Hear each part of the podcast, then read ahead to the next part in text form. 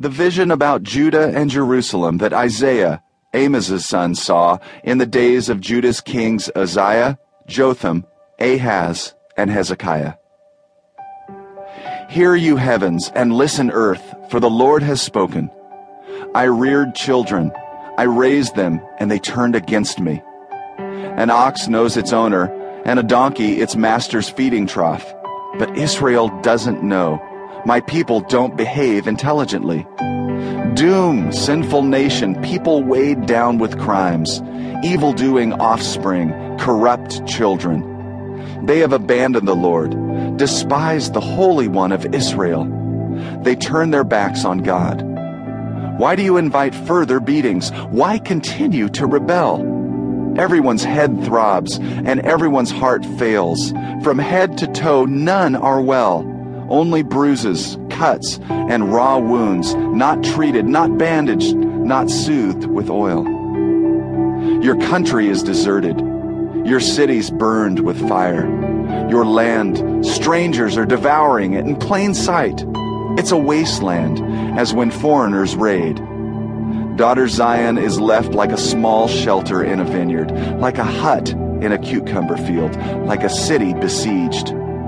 If the Lord of heavenly forces had not spared a few of us, we would be like Sodom. We would resemble Gomorrah. Hear the Lord's word, you leaders of Sodom. Listen to our God's teaching, people of Gomorrah. What should I think about all your sacrifices, says the Lord? I'm fed up with entirely burned offerings of rams and the fat of well-fed beasts. I don't want the blood of bulls, lambs, and goats. When you come to appear before me, who asked this from you, this trampling of my temple's courts? Stop bringing worthless offerings. Your incense repulses me. New moon, Sabbath, and the calling of an assembly, I can't stand wickedness with celebration. I hate your new moons and your festivals. They've become a burden that I'm tired of bearing. When you extend your hands, I'll hide my eyes from you. Even when you pray for a long time, I won't listen. Your hands are stained with blood. Wash, be clean. Remove your ugly deeds from my sight.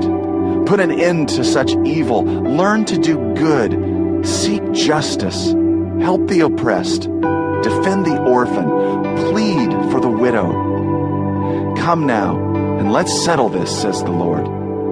Though your sins are like scarlet, they will be white as snow. If they are red as crimson, they will become like wool. If you agree and obey, you will eat the best food of the land. But if you refuse and rebel, you will be devoured by the sword. The Lord has said this. This faithful town has become a prostitute. She was full of justice. Righteousness lived in her, but now murderers. Your silver has become impure. Your beer is diluted with water. Your princes are rebels, companions of thieves. Everyone loves a bribe and pursues gifts. They don't defend the orphan, and the widow's cause never reaches them. Therefore, says the Lord God of heavenly forces, the mighty one of Israel, doom. I will vent my anger against my foes. I will take it out on my enemies, and I will turn my hand against you. I will refine your impurities as with lye, and remove all your cinders. Then I will restore your judges as in earlier times, and your counselors as at the beginning. After this, you will be called Righteous City, Faithful Town. Zion will be redeemed by justice, and those who change their lives by righteousness. But God will shatter rebels and sinners alike. Those who abandon the Lord will be finished. You will be ashamed of the oaks you once desired, and embarrassed by the gardens you once chose. You will be like an oak with withering leaves, like a garden without water. The strong will be like dry twigs, their deeds like sparks. The two will burn together, with no one to extinguish them.